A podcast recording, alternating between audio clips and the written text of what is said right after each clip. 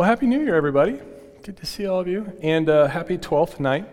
That's tonight. So it's perfectly acceptable for you to take your Christmas decorations down now. If you've already done it, you've broken tradition. That's okay. There's still grace in Jesus. It's fine, okay? So tomorrow is Epiphany, today is the 12th night, and you should have a feast. Uh, that's tradition too. So we're going to have a small group tonight, and we always eat like royalty at my small group. So consequently, it's going to be a lot of fun. Um, so yeah, glad to see all of you here. Uh, seems like we still got a lot of people out sick these days. So I'm just going to encourage everyone pray for your extended family um, that they would get well and you can even be a little um, self serving and just saying, help them to get well so I don't get sick. That would be great, right? So keep that in mind. Good to see you. All right. Uh, let me start here. I'm going to try this one again. Hang on.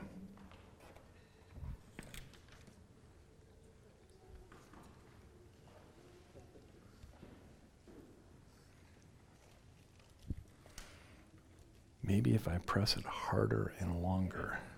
Oh, go. Yes, okay. Yes, okay. So, hey, this is you, by the way. All right, this is you. There you are. A little brown dot on a white screen. Yep, this is you. And uh, this is your life. Now, you work hard to try to work your, your life out, like a lot of people do. And you probably struggle and strive to try to make things happen and and um, sometimes you're successful and sometimes you're not. And for whatever reason, like all human beings, you remember the not more than you remember the successful, right? We tend to do that. But in this particular case here, the vast majority of us treat life this way. We have ourselves and we have our life, and we pursue it, we go after it, and we have our ups and downs, and mostly in betweens. We have all of that. But what would happen if, maybe, um, we invited God to be a part of it? What, what would that be like? because I think what happens is as you connect with God, um, He begins to guide and bless what you're doing in your life. Now, this is a really simple little model to understand. But I don't think it's simplistic, I think it's actually simple. And it's an important thing to keep in mind, especially as you're kind of going into the new year. Now, please understand, when I look at this, I'm not looking at life through rose colored glasses here because there's still challenge, there's still struggle, there's still junk you got to deal with. But at least now you're not doing it on your own on the left side of the triangle. Rather, you are doing it through the filter of God, trying to connect with Him. You probably, uh, near your seat or on your seat, you got a little thing that looked like this. I would highly encourage you to go ahead and label um, that little triangle up there. I don't often do these little guides, but I think for this one it's really important because I like pictures. They help me understand things. So I would suggest that if you are a visual learner like I am, to go ahead and do that. So we have this, this little model about you connecting with God and receiving his blessing, his guidance, you know, for you to actually live the life that, you know, he has in mind for you, what he's wired you to do, who he's created you to be, and all that. But the biggest question in all of this is how? How are we going to do that? How uh, do we go through that process of connecting with God so that we can achieve the God? There's, there's a lot of questions. There's some mechanics that are going on in here. And of course, we spent a lot of last year, 2019, talking about that very thing. And so, our attempt here at Thrive Church is always to f- help you find ways to connect, practices for your daily following. And here at the beginning of 2020, um, I think it's a great opportunity to revisit what it means to be a follower of Jesus. I think every Sunday is a great opportunity to do that, but specifically now, at the very threshold of this brand new year, to approach it and just say, okay, how might I better follow Jesus in 2020? How might I do that? How can I do that? Well, um, the, uh, the bottom line is that we want to know Jesus. Because, you know, in that model there, knowing God is really kind of the, the basis of everything else. So we want to know Jesus, we want to know God. And not, not just know who he is historically, although that's pretty cool. I mean, when we learn some historical things and all of a sudden the Bible begins to come to life, and there's some, some great things that we can learn about that, some nuances, some textures that we may not have realized before, and that's great. But we don't want to just understand Jesus historically. We also want to understand who he is right now and he, what he means for this thing that we call life. What, what does this mean for us? I was talking with somebody just this morning. we were talking. Uh, I, I, was I was at Panera, um, picking up our our stuff, and there's a, a, group of people who are there every single Sunday, and I've gotten to know them. And I was sitting and I was talking with this woman, and it was a fascinating discussion. And um, we were talking about what I what I call escape pod theology. And that's where, hey, this world doesn't matter because I'm going to heaven. Okay, uh, fine, but I don't find that very motivating. Because what I'm interested in is what's going to help me get out of bed tomorrow? What's going to help me face those challenges that I have to do between now and the end of my life, right? So, not just escape pod. don't get me wrong, we're going to heaven. I'm not suggesting anything otherwise, but the point is is that there is a reality to faith that is not just heaven, but but heaven here on earth.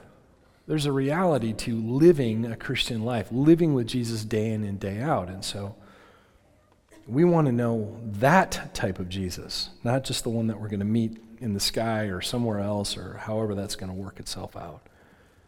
So, in this sense, we, we actually agree with what the New Testament writer Paul writes. And here it is in Philippians chapter 3.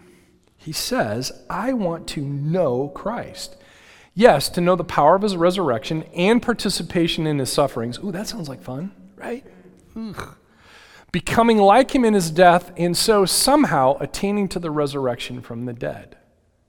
Now, part of me says, you know, we, we, we look at this thing about participation in sufferings, and nobody wants to sign up for that. But guess what? You're going to encounter that just in daily life anyway. If you haven't already, just wait. It's coming. I want to know Christ is where he starts. Paul starts with that idea. I want to know Christ. I want to know I want to know Jesus. And then he goes on. Not that I have already obtained all this or have already arrived at my goal. Remember, he's still living every single day.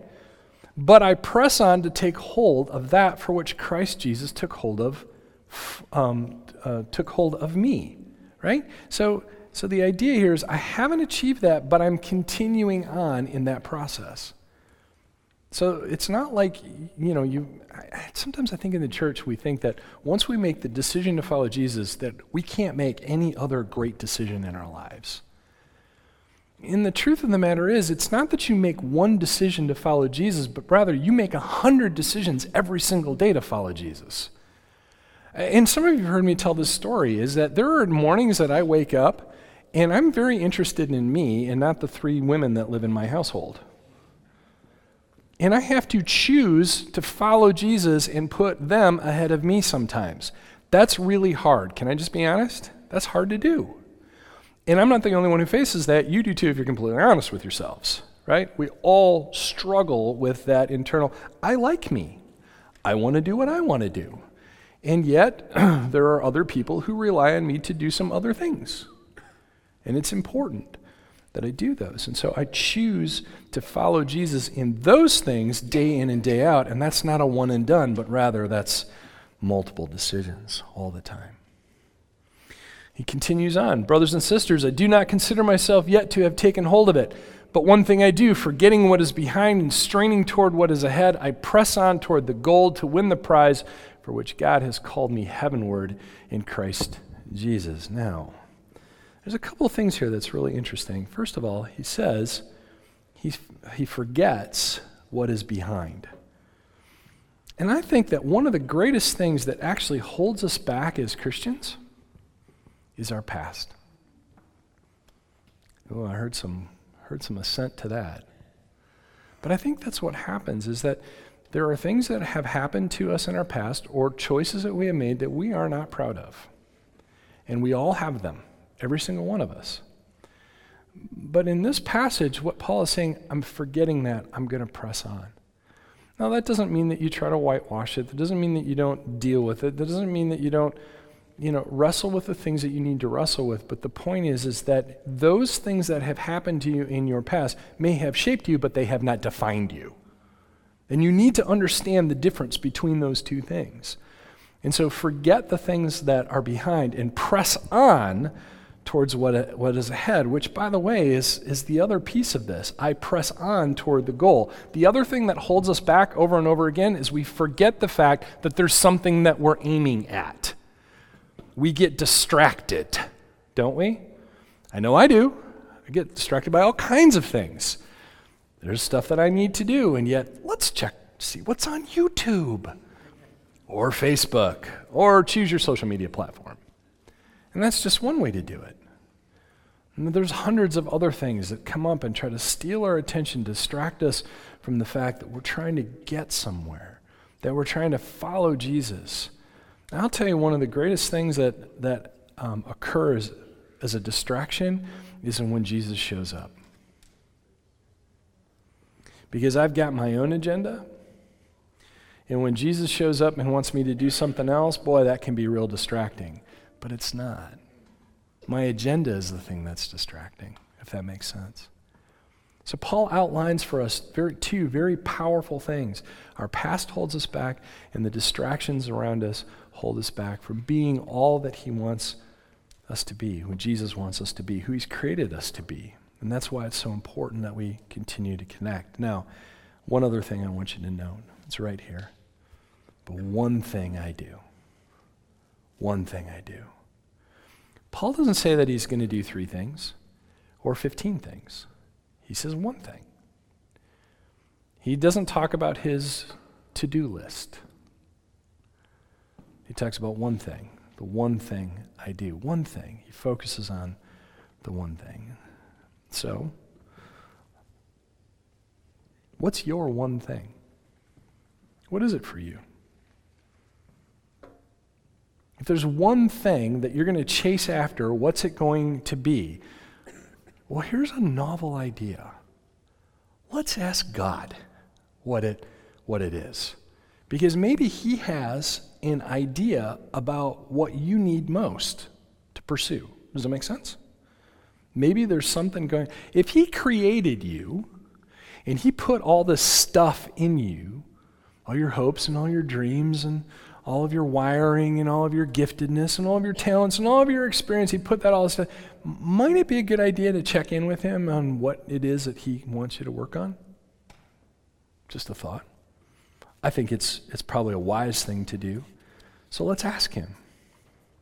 About 20 years ago or so, um, our pastor, Lisa's um, pastor and mine, taught this process and I've been passing this along ever since. I think I've modified it a few times over the years, but what we want to try to do is ask God very specifically what He wants us to work on with Him. It's discipleship. It's just saying, You're the leader, I'm the follower.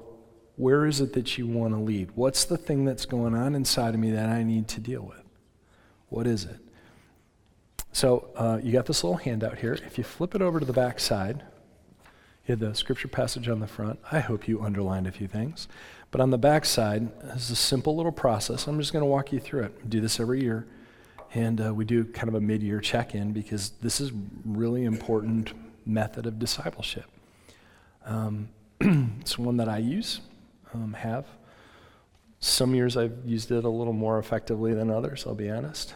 Um, but I think it's, it's worthwhile pursuing because it's relatively simple in its process.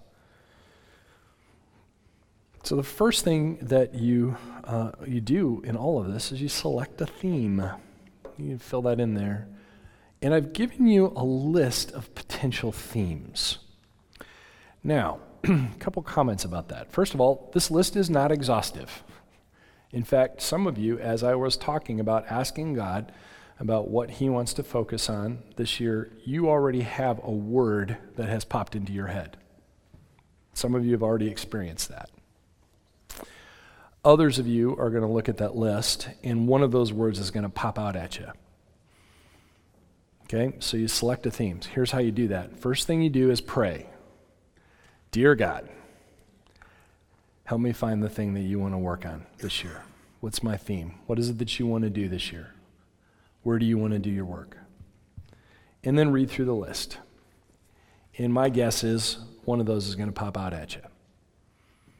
It's quite literally the Holy Spirit highlighting that thing for you, that word or phrase. Um, so keep that, keep that in mind. So you ask God to reveal it, you read the list over, which one jumps out, and then what I want you to do is I want you to write it down somewhere. You can write it, you can circle it on there, that's fine. But if you have a journal, you might want to write it down, or if you've got uh, sticky notes or something, write it down. And then my suggestion is, is that you go look it up in a dictionary. You have a dictionary on your phone, it's on the internet, it's dictionary.com or thesaurus.com. And what you want to do is you want to find all the words that are related to your word. Because one of the things that I've noticed when I do that, um, there might be a, a, another word that's a little bit stronger than I need to see. Um, if, you, if you want to get technical about it, we're creating what's called a semantic field so that you have an idea of the different words that are related to your word to broaden your understanding of that. And you might be surprised, and it's okay to be surprised. So go to a dictionary, go to a thesaurus, go to all those things you learn how to do in school, right? Go back and do that and try to get an understanding for what that word means. It takes you 10 minutes. Promise, doesn't take you real long. And then the next thing you do, novel idea, go see if it's in the Bible. Go see if there's something about that word that's in the Bible. Now, um, I noticed the first word on here is adventure. You may not find the word adventure in the Bible. I don't know. I've never looked that one up. But I know, you know, there's some adventure stories in the Bible. Let me give you a clue Jonah, kind of an adventure, right? Paul's missionary journeys, an adventure. Basically, the entire life of David. Lots of adventure there, okay? So the point is, is that you want to go into the scriptures and find some places that actually coincide with your word or your theme for the year. Keep that in mind. Now, I'm going to give you a little bit of caution because I know what can happen. Because it's happened to me, it's happened to a lot of people that I've met. Some of you are going to look at that list and you're going to say to yourself, I got to work on all of these. all right. My experience with this is that the Holy Spirit will highlight one sometimes two, and on rare occasion, three words. Anything more or anything overwhelming is not from God. You need to ignore that. So it may be true that you have all those things to work on, but God's not going to highlight all of them because it's overwhelming. And, and, and this is a typical, typical uh, strategy that the devil uses. He makes you think that you got to deal with all of them. Because if you, if you believe that, then you're not going to touch any of them. And that's why the Spirit comes along and says, No, we're not going to work on those today. This is the one. This year, this is the one I want you to work on, or these two, and rare occasion, three. For some people, it's a phrase, I've noticed. Uh, last year was the first year I had a phrase. I, don't know, I've been doing this off and on for 20 some odd years. And I usually typically get one word. Um, last year I got a phrase. Never had that happen before. That was interesting. Uh, this year I got two words. And now I'm still trying to discern okay, Lord, is there one that's taking precedent over the other? And I need to ask him and, and have that conversation with him. But very clearly, two words kind of jumped up as I was going through this process. Okay? So all I'm saying is, is that um, you you continue to check in with God about these particular things and allow Him to de- define them. But if you find yourself being overwhelmed by the amount of choices, that is not from God and you need to ignore it. Does that make sense? Yeah. Really important little feature to this. One, two, rare occasion, three that he'll highlight, unless it's like a phrase. Um, sometimes it's a phrase. And some of you know exactly what that is already. It's already popped into your head. You need to pay attention to that. There's a reason why that popped into your head. And when it does, then you go back and you ask the Lord, is the Lord, is this the one that you want, want me to work on? This is the one that I think it is, but I, I, I need you to, to help guide me in this. And He will. I, I do believe that He will help you do that. so keep that in mind. Now, here's the, the next step. So, first step, select a theme. Third one, or second one, is to build routines. And I think that over the years, this is the place that I probably have fallen the most, or um, let me rephrase that. When I've not been effective, it's because I've not built a routine. So let me talk about, about the routine. First of all, the idea here is to keep that word or phrase in front of you so you don't forget. Because if that's the thing that God wants to work on, you want to keep it in front of you. And so one of the things that you can do is, is obviously write it down but write it down in a place where you see it. Um, take a, um, a dry erase marker and write it on your bathroom mirror so when you're out of the shower and everything's all steamy, you're going to see it, right? Or you'll see it in the morning. Write it down on a sticky note and put it on your dashboard of your car, put it on your computer at work, put it whatever, wherever it is that you look regularly, try to find a place to take that word, that phrase, those couple of words, and stick it up there and just leave it there. And here's the interesting thing if you leave it out kind of in public for yourself, you'd be amazed at the conversation starter. Hey, how come you got that weird word on your computer? Well, that's the thing that God's working with me on this year. Wait, what? Now you got to be prepared for that conversation, but the point is is that it's a it's a great conversation starter. So you have to build some routines into this, and part of it is is that you've got to revisit that. So put it in a place where you can revisit it over and over and over and over again. Uh, for me, it's in my journal. I'll I'll probably have it on my um, my bathroom mirror and a couple of other places. Um, but try to keep it in front of you at all times. Um, and that's kind of building some routines about it. So maybe one of the things you could do is uh, once a week on a Sunday, you know, or whenever you do your planning for the week or whatnot, and just to simply say, oh, yeah, I got that word. And just keep it in front of you. You know what it means to keep something in front of you. I'll let you decide that because you're all adults and you can do this. But the point is, is to keep it in front of you, so build some routines. Third is to form a team. form a team. Okay. So, who's going to encourage you in this? Because Jesus didn't make us to do this stuff alone. So, who's going to encourage you in this? Um, maybe it's your life group. Um, maybe it's a close friend or a confidant. And what you do is you simply say, hey, you know what? I've been trying this discipleship exercise. I have this theme for the year. Here's, here's the theme. Um, would you mind checking in with me about that? Or ask them to pray for you about it. Hey, would you pray for me about this now? Let me give you a piece of advice. Whenever you ask anybody to pray for you, okay? This is, this is helpful. The best thing you can do is to say, hey, I would like for you to pray about this. Would you mind doing that once this week for me? And here's the reason why. If we leave it open ended, one of two things will happen. Either the person will pray for you once and then forget all about it, or they're going to feel guilty because they're not continuing to pray for you. right? So make it easy on them and just say, hey, I've, I've got this word. My word this year is adventure. Uh, apparently, I'm going to be taking an adventure with Jesus. Would you, uh, would you mind, um, would you mind praying for me about that once this week? And then, you know, four or five weeks from now, find somebody else and say, hey, you know that exercise we're doing at church about, I, I, here's my word. Would you mind praying for once this week? See what happens, right? Because most people say, oh, yeah, I can, I can do that once. That'd be great. Now, flip side, if somebody asks you to pray, There's a really easy way to remember to pray for someone. You want to hear what it is? Pray for them right then and there. I will often do that. Hey, would you mind praying for me? Yep, let's pray about that right now. Because if I pray about it right now, it's fresh in my mind. I have them in front of me. I can put my hand on their shoulder. I can pray for them. And then, if it's a one time only thing, I don't have to necessarily remember it. And I will tell you right up front that if you ask me to do something on Sunday morning, there's a very good chance I'm for going to forget to do it. Right?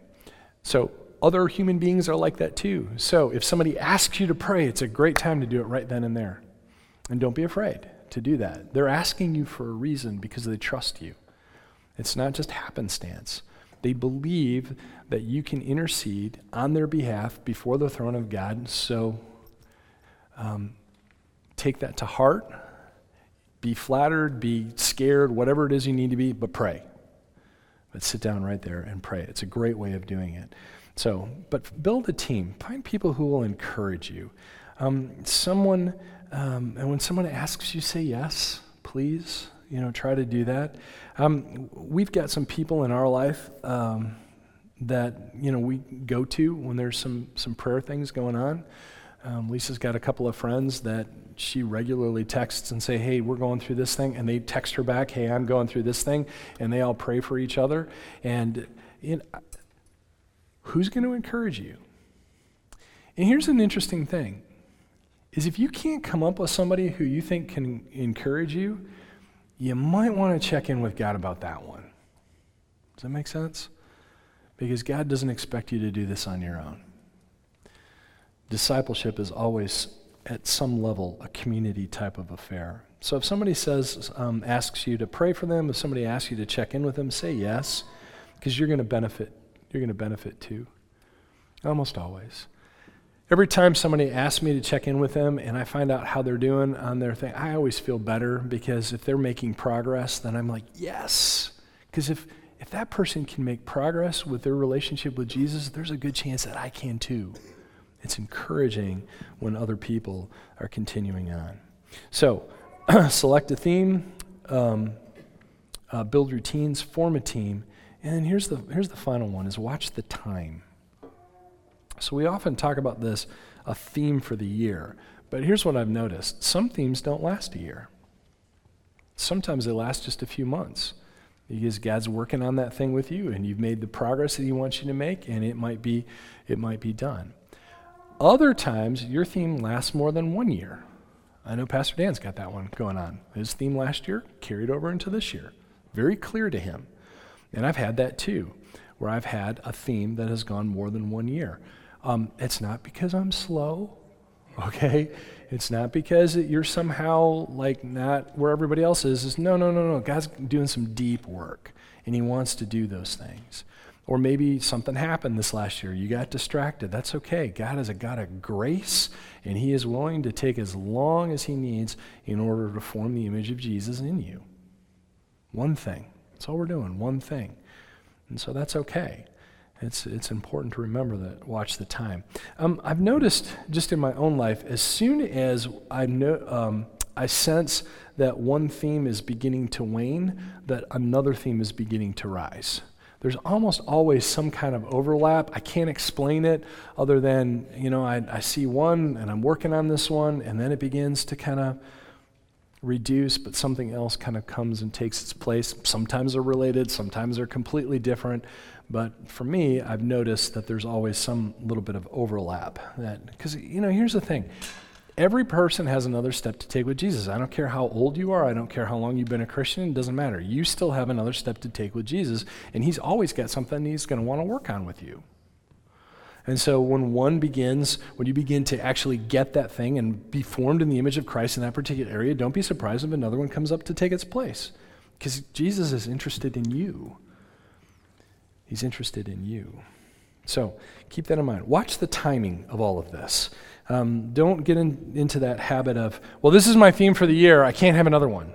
Well, no, you might be done. It's okay. You know, you're checking in with God. The point is not the theme, the point is being with Jesus, right? That's the whole concept here. So, um, select a, a theme. Um, Build routines, form a team, and, and watch the time. Four simple steps to do this. Keep it in front of you. Keep it in front of you all the time. Now, there are lots of discipleship tools out there, lots of them. Um, this just happens to be one of them. The point is, use one. I don't care if you use this one or not. I just want you to use something. I find this one effective. Uh, it's been helpful for me. Um, two things, though, that I think I need to, to comment on before we, we, we leave this. And here's the first one. Maybe you've tried this thing in the past, and for whatever reason, wasn't as effective as you wanted it to be. And you're looking at the sheet and you're going, again, it's that time of year, again.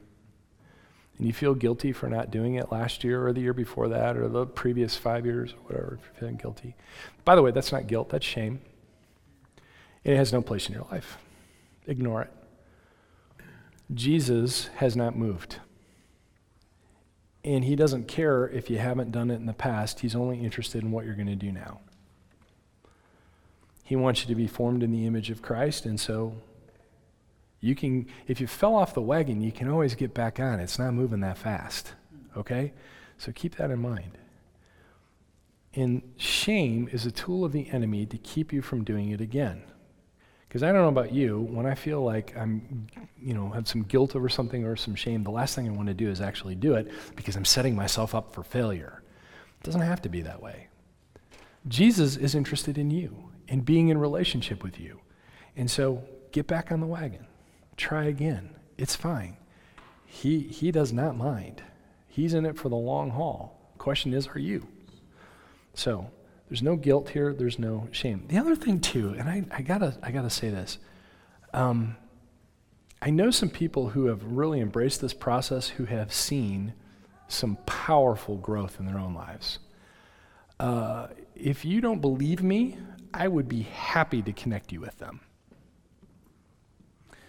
Because there is one thing for the preacher to talk about this stuff, it's something else to have somebody go, Yeah, I did this and I'm better for it.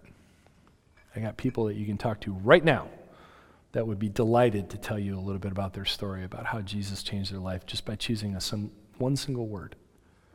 And they just focused on it, and focused on it, and focused on it, and they got there. And some of us on the outside looked at their lives and said, Yep, Jesus did a work right there. And we're so excited for you. So keep that in mind as well. So it's Family Sunday, and um, Family Sunday we do communion um, every time we gather, first of the month. And so in the back, um, we have uh, uh, bread and juice. Uh, there's a gluten free option. I think it's on the right side if I can see it. Uh, it's on the left side if you're looking at me, stage right if you're on the stage. It's on this side, okay? but it's back there. But there's a gluten free option, and there's regular. But here's, here's what I want you to do I want you to, to, to really think about this. When you take the element, because remember, we're remembering Jesus in this, right? You do this in remembrance of me. We're going to talk about that in a minute. But when you're remembering Jesus, the thing I want you to remember is he did this for you for not some time in the future, but for right now. And as you take the element, as you take the bread or the, the cracker and you dip it in the juice and you, and you put it in your mouth, I want you to ask Him, God, what's my theme for this year? What's the thing that you want to do? And, and it may come to you as a bolt of lightning, it may not. But the point is that you're asking. And to do that at that moment where you're remembering Jesus, because He's remembering you at the same time. And there are things that He wants to do in your life. And there are things that He wants to, to poke around in and change and mold and shape and teach and all of that. What a great time to do it when you're communing with Him, just saying, God, is there something you want to do? On the night in which He was betrayed, He was uh, having dinner with His men, His disciples. And he took bread, After he gave thanks, he broke it, he passed it to each of his disciples, and he said, Take and eat, and when you do, I want you to remember me. And after the supper, he took the cup, again, a common element would have been on the table. And after he blessed it, he passed it around and said, Take and drink. And every time you do, I want you to remember me. And so as we remember Jesus, we're going to ask him the simple question God, what's my theme for the year? What is it that you want to work on in my life? I'm your follower, you're the leader. Lead on. Where is that? That's what we're going to do. Thrive Church, we have what's called an open table. That means if you're a follower of Jesus, this is for you. We want you to participate in this. If you're not, um, you don't have to go back. That's fine. Nobody's going to look at you funny. That's okay. In fact, there is some evidence to suggest that if you take the elements and you're not a follower of Jesus, it might be detrimental to you, and we don't want that for you. Uh, but as Dan comes and he leads in worship and we sing, um, when you're ready, go back, choose your gluten or gluten free option, dip it in the juice, and ingest it, ask your question. But do it when it's meaningful for you. I say this often, but I, th- I think this is really important. Um, you can you can go right back if you want to. It's fine. The whole point is is that this is between you and your Savior. Make it meaningful for you. At some point in that song, maybe there's a word or phrase that ca- captures your attention. I don't know what it is, and just like, yeah, now it's time to go back. By all means, do that. I've noticed that there are some families who will break off and take communion together. That's cool. You can take it back to your seat. You can do it right there, whatever you want. Again, this is between you and Jesus, and we want that um, to make the most sense for you. But please, as you do, ask Him what it is that He wants to do in your life in 2020.